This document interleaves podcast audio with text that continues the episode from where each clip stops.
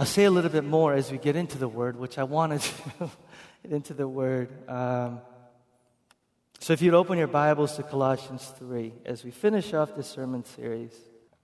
We have uh, been talking about the Tupperware gospel and uh, where, where we've been, church, and, and uh, we've been meditating on for four Sundays. I don't know who said this, but, but it, it struck me about how, it struck me about how we approach the Christian life and, and the way we go about here at New Community. Um, someone once said that Someone once said that the single belief most toxic to a relationship, any relationship, is the belief that the other person can't change. Like if you're in a relationship with somebody and you believe that that person will never change or you can't change, like that's a toxic belief that that hinders that relationship. And then I thought about our relationship with God. You realize that one of the most toxic things to our relationship with God is when you and I come to believe, I'll never change. I'll never be different. This is who I am. I can't tell you 20 some years as a pastor how many Christians I've talked to for whom that is their stumbling block. I don't know if I'll ever change. I don't know if I could ever be different. I don't know if I'll ever overcome these sins in my life. Anybody know what I'm talking about? That in our relationship with God is an enormous barrier. Now, the question is not, can we change? The question that the scripture goes over and over again is, how then does this transformation change? And let me put, let me put a mental picture for you. For many of us, for many of us, the way we visualize change in the Christian life is this. I come to the altar and I am saved by the gospel of grace. But once I walk away from the altar, the gospel becomes something entirely different. That, dare I say, is toxic to the Christian life. It's not even biblical. It's unbiblical to go, I am accepted and, and, and, and become a Christian, a child of God, by this gospel of grace, this amazing gospel of grace. But once I'm done with that salvation thing and I walk away, it's another thing entirely. That approach is toxic the Christian life. So there you go, well, that's not what I believe. Yes, it is what you believe. That is what I believe. And that's why our Christian life, the verses like this are found all over the Bible and we miss it. Colossians 2, which is the book, the book we've been in. Paul says, so then, just as you received Christ Jesus as Lord. Salvation, altar, gospel of grace. What does he say? Continue to live your lives in Him, rooted and built up in Him, strengthened in the faith in Him, and overflowing with thankfulness in Him. The gospel doesn't just bring you into the kingdom, it also advances you in the kingdom. The gospel doesn't make you be born into the kingdom. The gospel also grows you into the kingdom. The most dangerous thing in Christianity that I see in many evangelical circles is that we get half the gospel. We get half the gospel. We get half the gospel. We are saved by the gospel of grace. We get that, but then it becomes something entirely different when I walk away. And the Bible says it could not be more different. We are saved by gospel of grace. We grow by the gospel of grace. We mature by the gospel of grace. We are strengthened in the faith in the gospel of grace. We, you never graduate from the school of grace. Do you understand that? I could be a follower of Jesus for a thousand years when I get up tomorrow, I'll need the gospel of grace just as much as I needed it the first day I decided to follow him. A thousand years.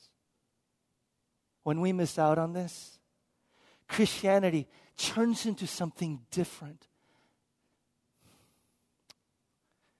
Um, Paul says that we need the gospel every day because we forget the gospel every day.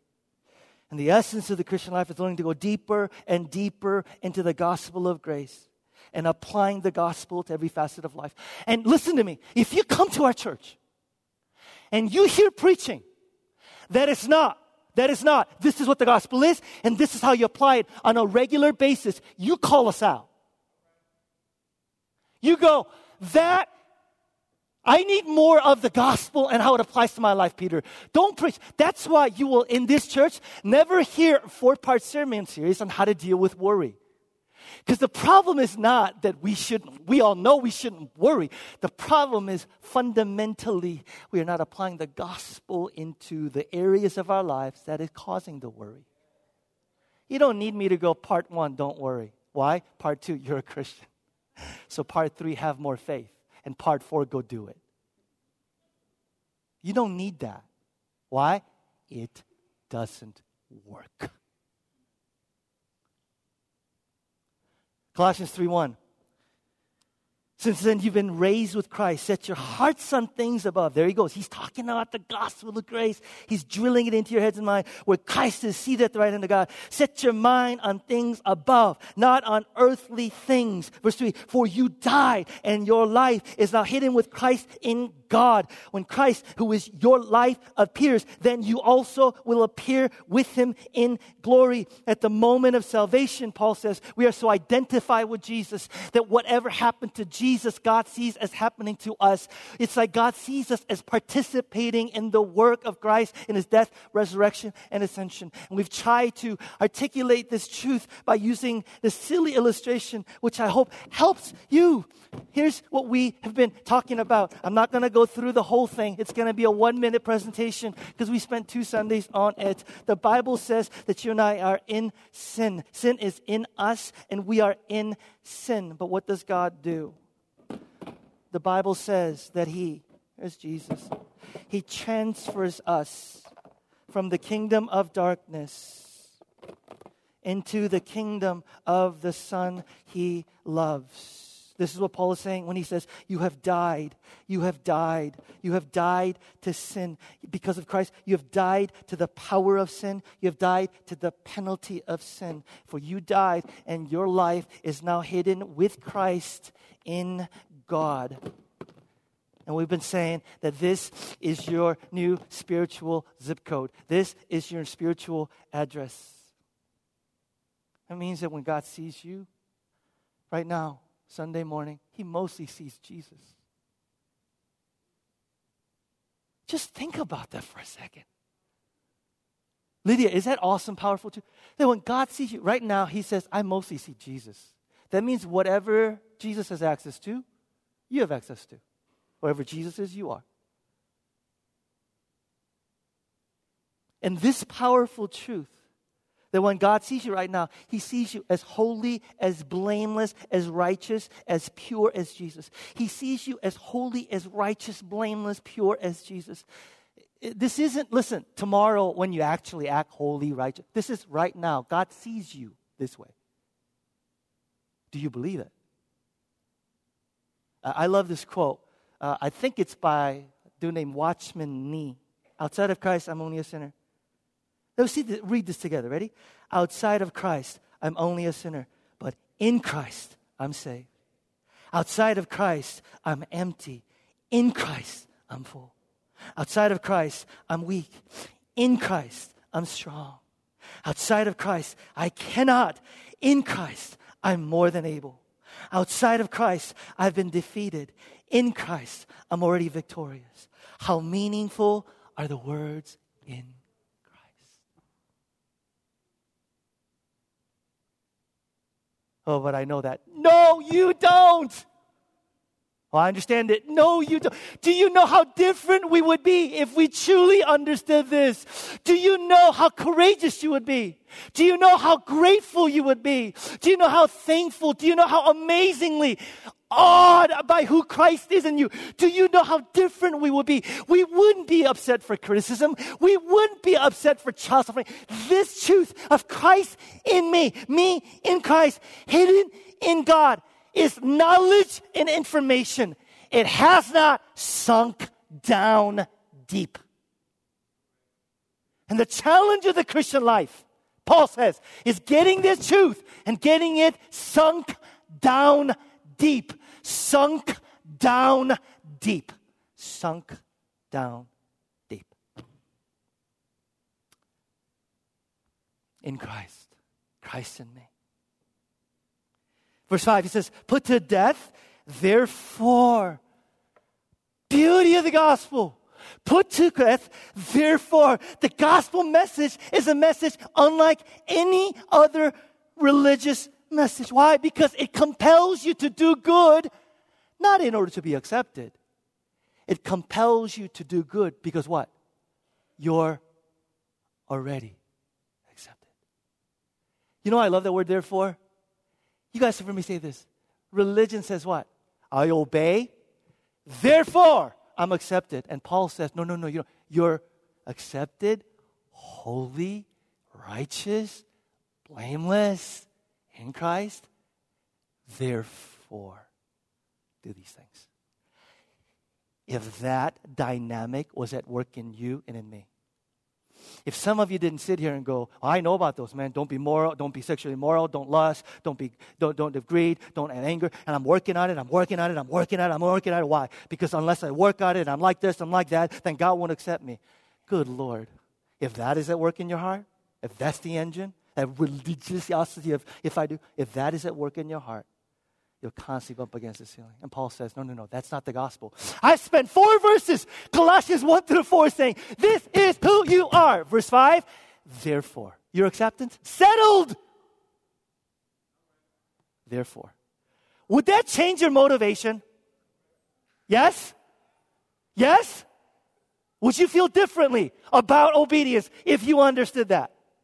Of course it would. Paul goes on. Whatever belongs to your earthly nature, put to death sexual morality, impurity, lust, evil desires, and greed, which is idolatry. Because of these, the wrath of God is coming. You used to walk in these ways in the life you once lived, but now you must rid yourselves of all such things as these anger, rage, malice, slander, filthy language from your lips. Do not lie to each other, since you have taken off your old self with its practices. How does the gospel advance you in the kingdom? How does it advance you into kingdom? What's Paul's whole point? How does it do it? What saves you is what grows you. He says, this is how you grow in the gospel. Two words we said last week, remember? Digging down and looking up. Digging down and looking up. The thing that ails us is what? We talked about this epithumia, inordinate desire, and what? Idolatry. Idolatry. Some of you guys emailed me and talked to me after the church and said, Oh, I know, I can relate. Oh, some of you came and said, That is my problem, Peter. It's not that I don't know how to balance my life. It's not that I don't know I need to love my wife. It's not that I have an anger issue. It's that I know these things, but the problem is there's this underneath thing. It's idolatry. It's identity in something else besides God. It's this inordinate desire for something. Listen, I talked to a guy who said to me, I never thought I'd be a liar. I never thought I'd be somebody who would lie and be untruthful. I said, What happened? Here's his story. He aspired for this certain career and job, he got it. Before he knew it, that work, that job became his identity, it became his salvation. So, you know what he did? Not only did he start overworking, when it came down to either I cut corners, kind of have half truth, or kind of, and move up the corporate ladder, or I stay where I am. He says, Pastor, before I knew it, I started half truth. I started compromising on moral convictions that I never, I used to look at people like that and go, how can a Christian? That became me. Why? Why do you think idols and things that we place in our identity besides God have such power over us? It's if there is something about what you're saying, you're my identity, you're my significance, you are my worth, do you know how powerful that thing is in your life? You will live for it. You will serve it. You will work for it. You will cut corners for it. You will lie for it. You will cheat for it. You will compromise your convictions for it. And we turn into somebody that we thought, that I never thought would be me. What is yours? What's your idol? Soren Kierkegaard. Idols, anything we put identity besides God. What's your idol? What is this thing that is at work in you saying, you must have it, you have to have? What is it?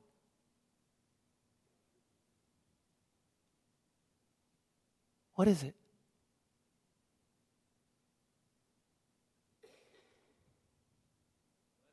Money. What is it? Approval. What is it? Status. What is it? Achievement. What is it? I have to have it. I must have it. It's my precious.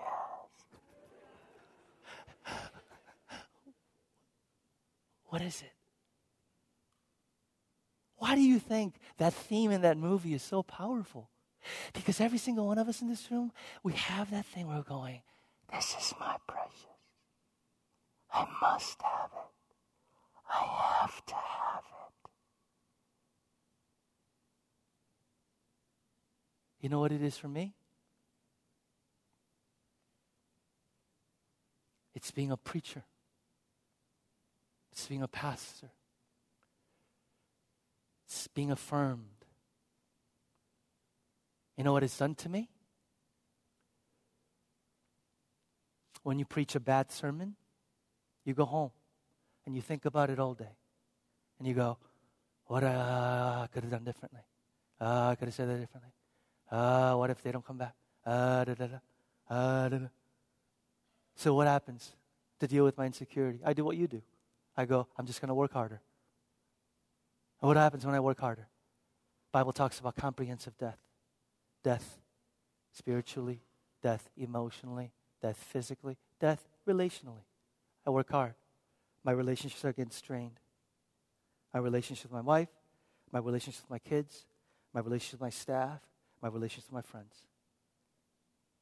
What is going to silence that voice that's inside your head, my head, that says, You have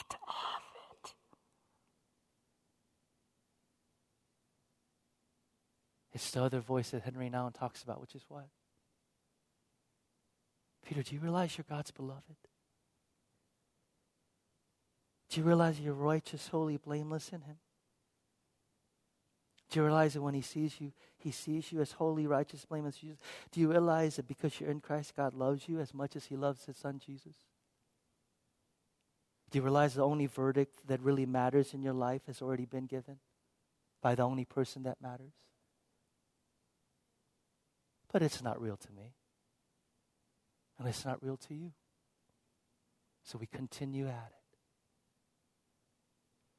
When you go home this week and you think about why am I so angry? Why am I so upset? Why am I so anxious? Why am I so bitter?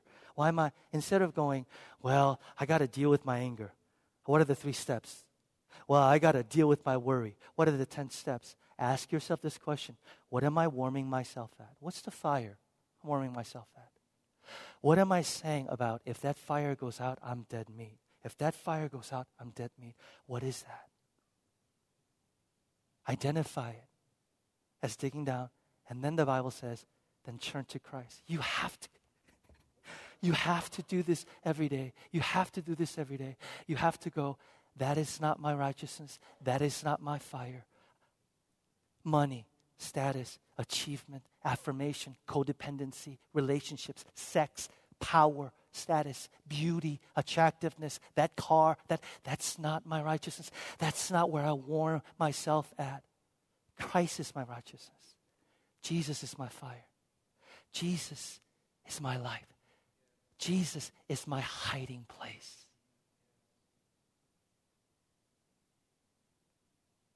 I love that song. Turned into song. You are my hiding place. And when I'm afraid, when I am afraid, I will trust in you. What's your hiding place? What are you warming yourself at going, if I just had this?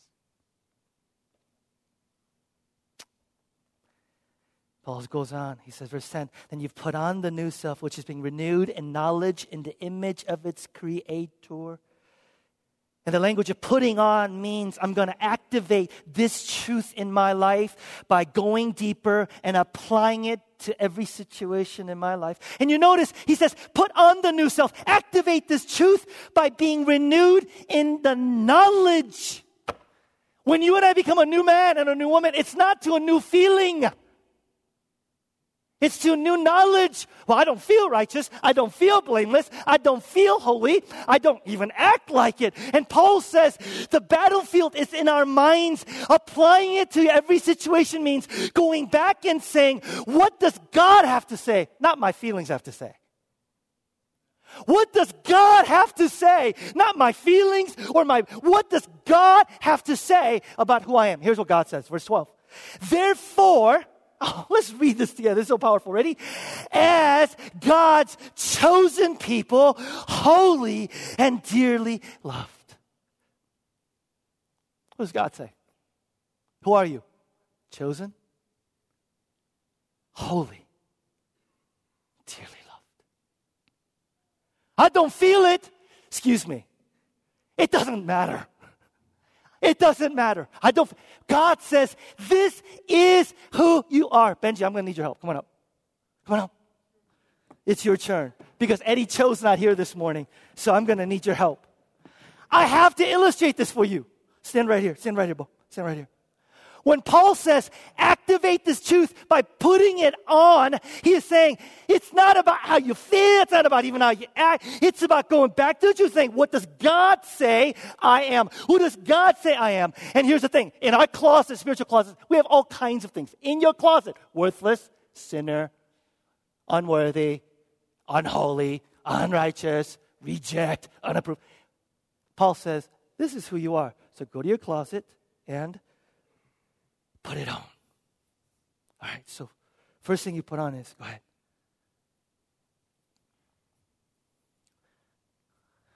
Everybody say this with me. Who are you? Say it again. Who are you?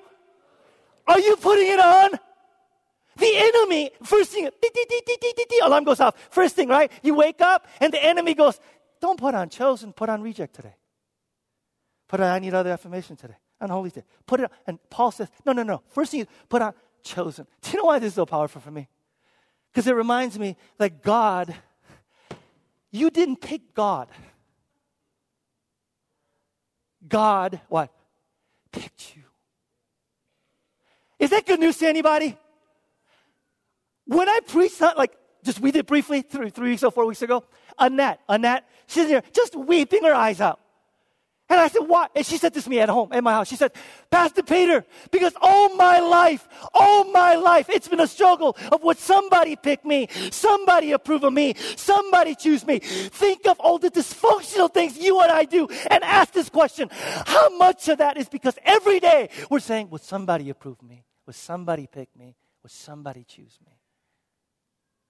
Do you know what this also means? Ramifications? It means that God only loves you, not only loves you, he likes you.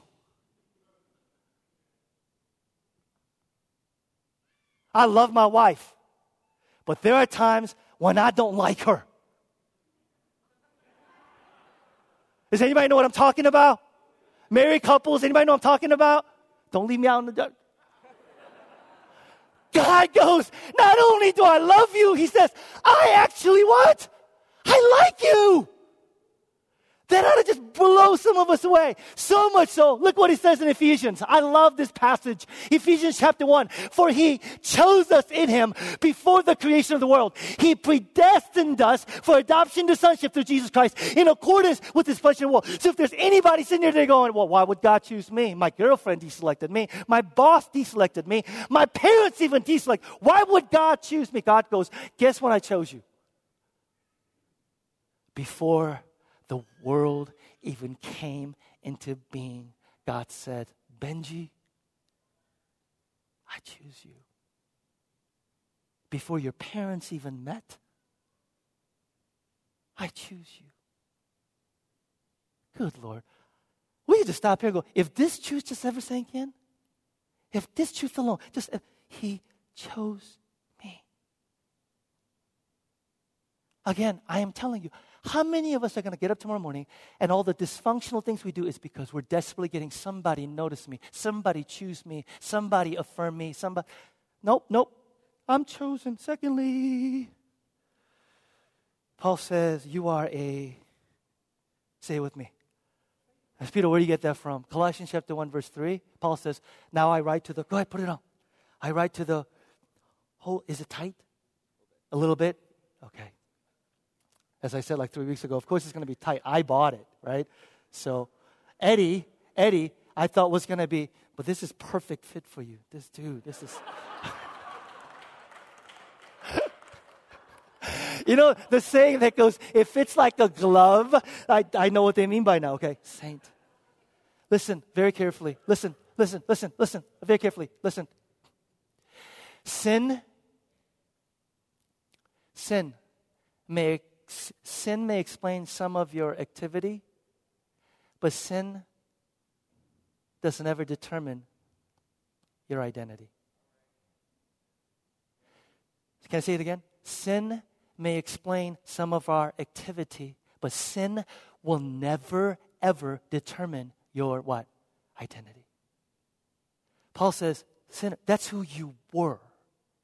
That's who you now. He says, verse 1 3, I write to the holy ones in Colossae. And the word holy ones literally means saint. Do you know what that means? That means that your sin and my sins, past, present, and future, are already forgiven.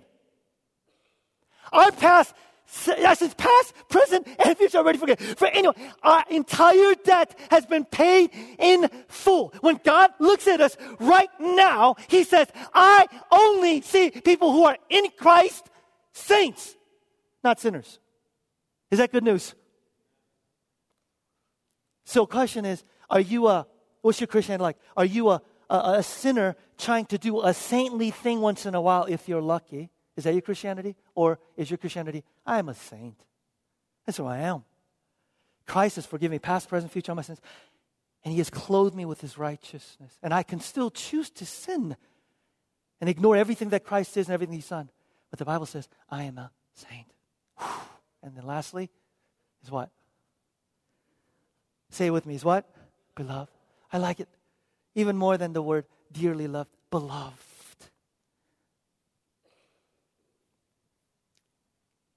Put it on. Yes.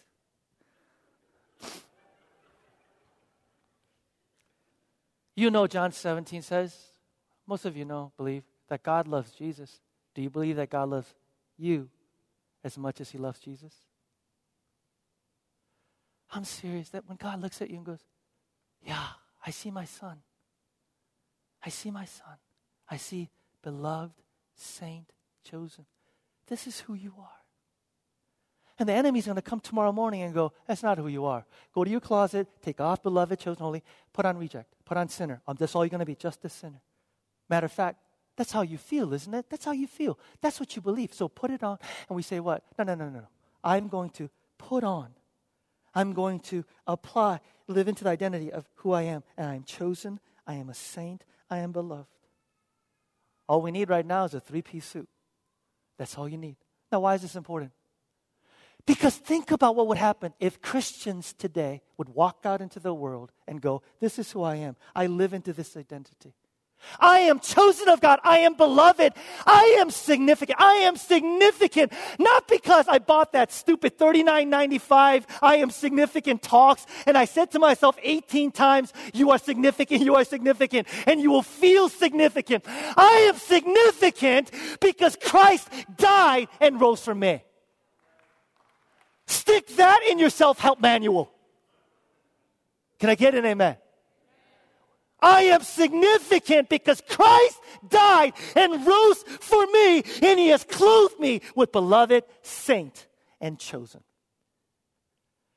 Do you know how radical different our world would be if Christians would just begin to live into this identity? Good Lord. Benji, thank you, brother. Maybe bend your hand. No, no, don't take it off. Don't take it off.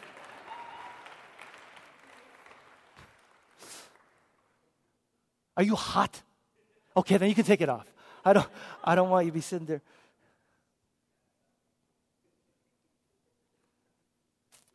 Guys, look at verse 12. Therefore, as God's chosen people, holy and dearly loved, clothe yourselves with compassion, kindness, humility, gentleness, and patience. Bear with each other and forgive one another. If any of you has a grievance against someone, forgive as the Lord forgave you. And over all these virtues, put on love, which binds them all together in perfect unity. Verse 15. Let the peace of Christ rule in your hearts, since as members of one body, you were called to peace, and be thankful. Verse 16. Let the message of Christ dwell among you richly as you teach and admonish one another with all wisdom through psalms, hymns, and songs from the Spirit, singing to God with gratitude in your hearts. And whatever you do, whether in word or deed, do it all in the name of the Lord Jesus, giving thanks to God the Father through Him. Paul's entire teaching here and through the Old Testament is this. When you know who you are, when you know who you are in Christ and Christ in you, when you know what God has done for you, when you know that you're beloved, you're affirmed, you're chosen, you are His, when you know that and you begin to apply it, Paul's teaching is it will lead to the characters he talks about compassion, humility, gentleness, patience. Paul's teaching is not try and work and make. His teaching is no, no, no, no. Clothe yourselves. Go deeper into it. Live into reality of who you are. Apply it. Apply it. Go deeper into the beauty of the gospel and begin to apply it in your life. And the characteristic attributes, Galatians 5, fruit of the Spirit, will be these things we don't have time for all of it for the next five, seven minutes or so. Let me show you how going deeper into the gospel, deeper into who we are, meditating on Colossians 1 through 4, meditating on this is who you are, this is Christ's Son, leads to these characteristic attributes. And it's not, I try hard so that, let me show you compassion. If you truly understood your acceptance, your affirmation of the freeness of God's grace and the freeness of His unconditional love, would that make you more compassionate or less? Church? Why? I talk to Christians. You know who their mentality is when it comes to the poor, the marginalized? Christians, their mentality is this I'm a Christian because of my good works. I'm a Christian because of my righteousness. I'm a Christian because I tried really, really hard. And that applies to every other area of their lives. I worked for everything. I worked super hard. I, I leveraged everything that I have and worked really, really hard to get to where I'm, including salvation. So, what happens when you look at someone who's poor? What happens when you look at someone who's poor? The, why don't you work hard? Why don't you work as hard as I did? Why don't you pull yourself by the bootstraps? I did, including my relationship with God. Why don't you work just as hard as I did? Do you know what a gospel believing Christian does and says and why they are compassionate? Just yesterday, I was having coffee with a white gentleman in our church who comes from a wealthy, middle, upper middle class white church in the suburbs of a certain part of America. And he says they are now venturing out to help those poor people over there on the other side of the railroad tracks. And I said to him, I said, Do you know why that church will not move to help them unless they understand the gospel? Because their mentality will be, I work really hard to get to where I am. Why don't you? what does the gospel person do? Do you know what the gospel person does? He goes, I look at an emotionally messed up, financially messed up, physically messed up, mentally, emotionally messed up person, and I don't go, well, get your act together. How awful. I go, that is what I look like to Jesus apart from the gospel. My righteousness is like filthy rags. This is how God sees me, if not for Christ. How in the world could I look at anybody and say, work harder when Jesus Christ freely and unconditionally gave his life for me? Do you know why you and I don't have more compassion? It's not because we're not just more empathetic. It's because the gospel has not sunk in, sunk in, sunk in, sunk in to a point where we go, if not for Jesus, I'm in filthy rags. This is why Jesus says throughout the New Testament what? How you treat the least of these is a sign of whether you truly understand that you are saved by grace and grace alone, or you think you're saved because of your righteousness. Humility. C.S. Lewis said humility is not thinking less of yourself, but is thinking of yourself less. you guys, you guys, for those of you going, I need to be more humble. I need to be more humble. You've already, you've already lost. Can I get an amen? If you're sitting there going, I need to be more humble, I am going to try, even if it's, I am going to try. Trust me, as a 44 year old who struggled with this for all of his life, it doesn't work to go, I'm going to, here's the reason why. The reason why we're not more humble is this, okay? We have this thing called an ego.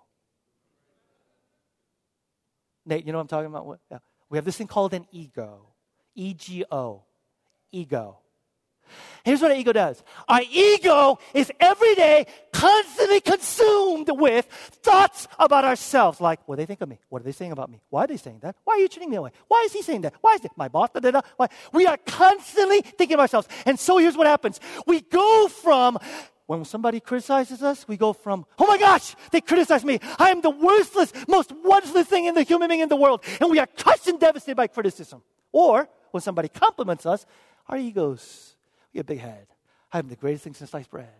And so, even on a given day, we go from I'm the greatest thing since sliced bread to I am totally worthless. I am totally worthless to I'm the greatest thing in the world. The thing that we have in common, though, in all these things is that you are constantly thinking about who? The beautiful thing about the gospel is it absolutely destroys our ego in a good way. Because here's the gospel the gospel says, uh, although you are more wicked and sinful than you ever dare believe, you are more accepted and love than you dared hope at the same time. So here's what God, the, so when some we're crushed, our ego goes, Oh, I'm worthless. Oh, my boss thinks this. She thinks this. He said, I am worthless. And we consume with thoughts about ourselves. The gospel comes and goes, Hey, ego, shut up. Ego, shut up. Ego, shut the front door. Why? Because truth is, you're actually way worse than what they said about you. But the creator God of the universe loves you and accepts you and says you're chosen. And your ego goes, what do I do with that? And then when somebody compliments us, says, and we go, woo, I'm getting a big head, I'm the greatest sliced bread, gospel comes and goes, Shut the front door, ego. Shut up. Shut up, ego, ego. Down, boy, down, boy, down, boy. Because they only happen to see the good side of you. And let's face it, even the good side of you is only there because of God's grace and grace alone. So he gets all the credit from beginning to end. And your ego just doesn't know what to do with that. And you know what happens? You stop thinking about yourself. Third, Oh, John Newton quote. Can I just put it up there? John Newton. John Newton said this A real Christian finds the worst times tolerable and the best times leavable. I love that. You'll find the worst criticisms tolerable because you go, Who cares? Are you kidding me? You, I am loved, chosen, beloved by the creator of the world. And your ego goes, I don't know what to do with that. Of course you don't. The best compliments, leavable. I don't live on this. I don't need this tomorrow. I don't need this. I am significant, loved, chosen by God. And the result is humble, confident joy. Okay, third, kindness. Kindness is the active response of compassion.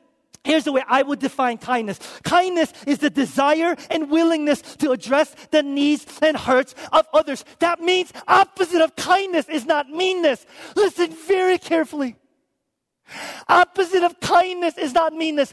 Opposite of kindness is self absorbed obliviousness to the needs and hurts of others. Do you know why many of us are oblivious to the needs and hurts of others? It's not because we're mean people. We are literally self absorbed and full of ourselves. Can I say that here? And don't think caricature, full of yourself, somebody who's arrogant. We're full of our worries. We're full of our concerns. We're self absorbed with our needs. We're self absorbed about where we are. We are literally every second of a moment of our lives constantly. Please, again, don't think self absorbed full of themselves and think somebody who's arrogant and blah, blah, blah. Think of somebody who's constantly going, my worries, my needs, my desires, my worries, my plans, my job, my marriage, my, my, my, my, my, my, my, my. You know what happens? You are so consumed and filled with yourself that there's absolutely no room in your life for the concerns and needs of others. What will free you of that? Well, I'm going to try to be more kind. I'm going to listen to that 10 part message on how to be more kind. No. You go deeper into the gospel. Because when you realize you're chosen, you're loved, you know what happens? You go into your classroom, you go to your workplace, you go to your neighborhood, and you're not going, will somebody notice me? Will somebody affirm me? Will somebody. You walk into those settings and go, that's all settled. I'm chosen, I'm beloved, I'm the holy saint. Now, who else is in need? Who else needs Jesus here? Because my needs, they've been met. They've been met. I'm a firm, they've been met. So I'm going to look out now for once. I'm going to look outside of myself for once and go, who's in need? Who needs Jesus? Who's hurting here? Are you self absorbed and full of yourself?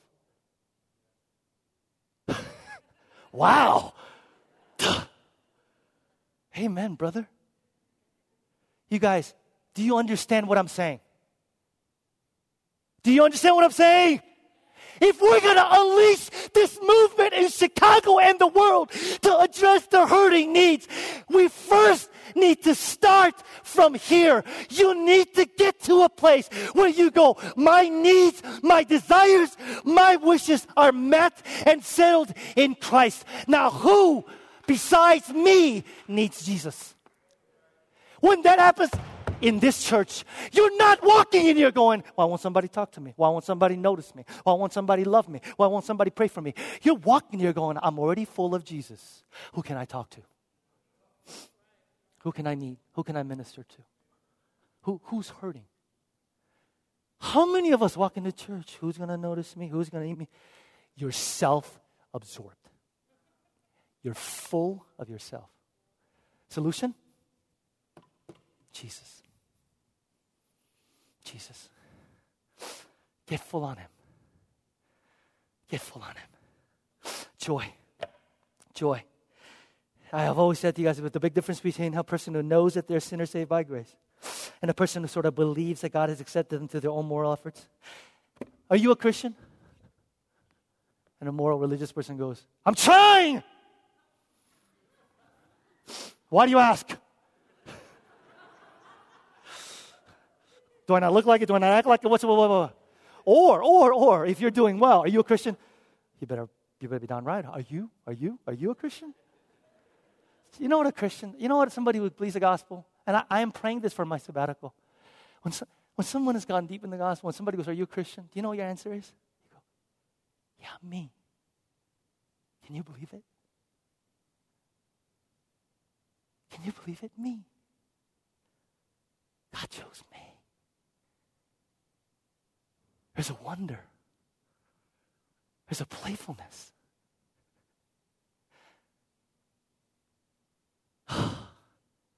You're 24 years old, and you have no playfulness and wonder about you anymore. Do you know why? Well, it's my work, and I'm busy, and my career, and her. And no, it's because you've lost the wonder of the fact that God looked at you and said, "I choose you."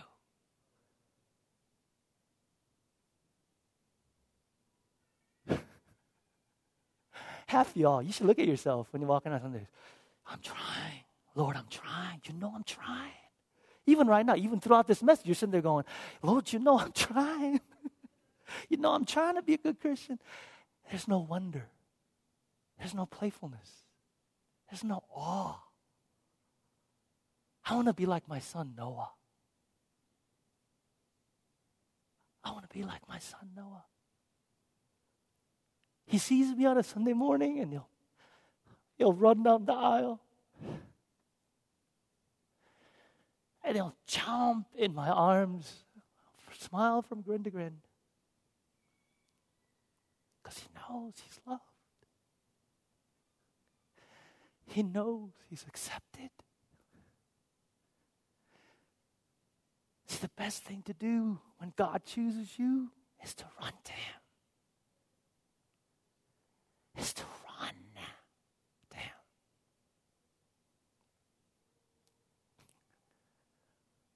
Forgiveness. Forgiveness. I could go. forgiveness is like cancer. Forgiveness and lack of forgiveness leads to bitterness. Bitterness leads to hardening of our hearts. And when your heart is hardened, you're incapable of loving. And when you're incapable of loving or receiving love, all your relationships suffer. But the beginning point of forgiveness, this is so common sense. It, Jesus said, Matthew 18, if you know that you have been forgiven an unpayable debt, What possible debt is there that you couldn't forgive? If you know that you've been forgiven an unpayable debt, Matthew 18, Jesus said over again, what possible reason could you have for not forgiving that person right now? That is causing bitterness, that has caused hardness of your heart, that has caused your inability to love or receive love, which has caused you, like a toxic cancer, to grow inside you. The reason why you and I can't forgive is not because we're just not, you know, the forgiving type. It's because the truth of the gospel is not real. Jesus said as plainly as possible forgiveness not shown is forgiveness not known. There's no better way to tell whether you truly embrace the gospel and whether you can forgive. One more, we can go on, but time, one more is love. After all these, just put on love. And this is my definition of what it means to bind everything together in love. Love is serving the needs of others for their sake and not yours. If you're growing in love, you won't give up on people. Let me say that again. If you're growing in love, you don't ever give up on people. Well, I'm through with her. Oh, this is the last time. I can't extend any more grace. Listen to yourself, myself. If the gospel became real to you, if the gospel became that God would never give up on you, would you give up on people? If the gospel became real to you, and man, is God patient with you? And you can't be patient with somebody else. You're growing in love, not because you're just a loving type of trying. The gospel explodes in your heart and goes, Whoo! He would never give up on me. He told me so. I'm sealed in him. He can't. Giving up on me is like giving up on him, and he'll never give up on him. Wait a minute. And I have the list of these people who are going, if you do that one more time, we're done. Well, if you fall into that temple, well, not only do you not give up on people, but you begin to serve the needs of others for their sake and not yours. How in the world would you and I be able to grow in love where we serve the needs of others and not us unless we come to recognize that Jesus loved us at an infinite cost himself and he got nothing?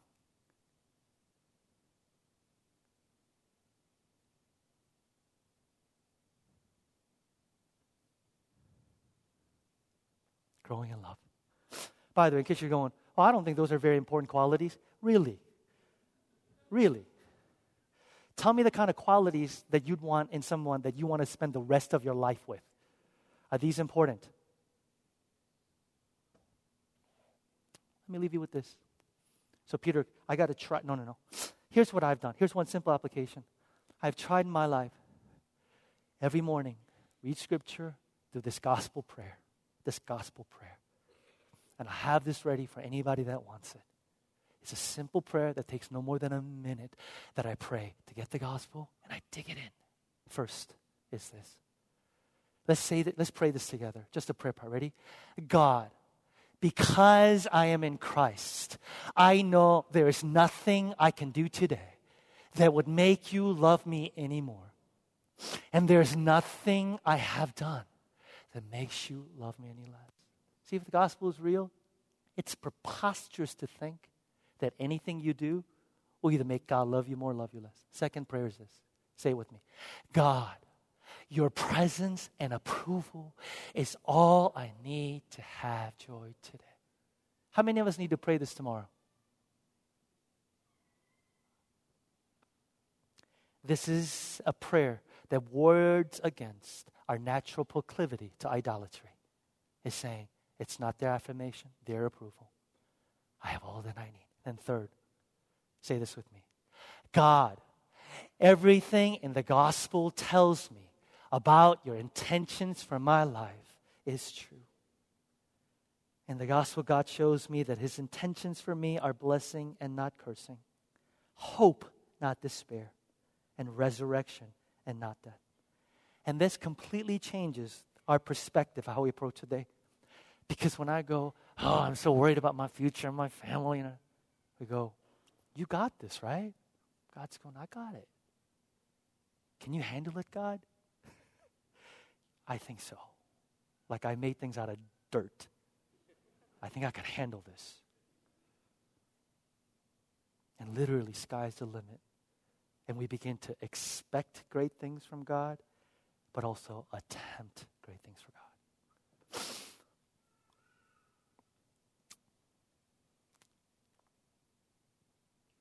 I'm going away, and I'll be back in September. Selfishly, the last four sermons on this sermon series was preached to myself. So I appreciate those of you that showed up to actually listen in on my own conversation with myself and God. I've said to you for the last few weeks, I want to be clear. There is no moral scandal, no fun. Like, there's nothing like you're not going to see me on Fox News. Peter Hong, passive new community. Oh no, you're not going to see that. Okay. Ask my wife. You ask my children. Things are okay. Things are. But in my soul, for the last couple years, I've dug really deep in to try and find my identity in what I do and not who I am in Christ. And it's worn my soul out. I thought about being a tough guy and be like, I'll show all those people you can do this and do, do, do, do, do, do, do. And then the Holy Spirit slap me outside the head and go, Are you stupid? And I wanted to do that because not only because I wanted to show you that I'm a tough guy, but I hate being vulnerable. I hate showing my weakness. I hate letting people know that I'm in need. I hate it. I hate it.